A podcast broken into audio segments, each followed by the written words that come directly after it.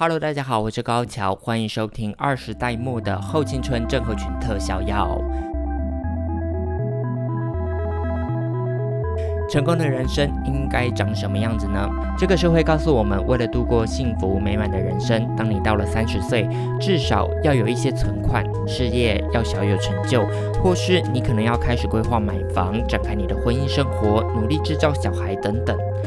三十岁就像是一个分水岭，一旦翻过这个山头，就必须丢掉多余的幼稚，成为成熟的大人。社会呢，它则会用很多标准来检视你有没有成功蜕变。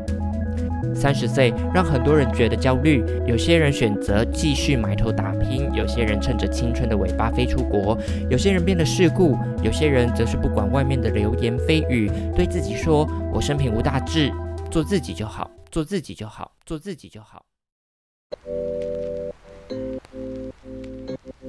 我是高桥，一个年近三十的卤蛇，没车没房也没存款，当然更还没打算要走进婚姻。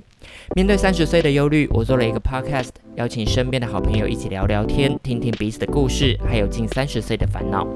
我相信这些故事不论平淡，不论精彩，都可能可以带给我们其他人一些启发或是安慰。然后我们都会发现，不论自己再废，都会有一些灿烂的小瞬间。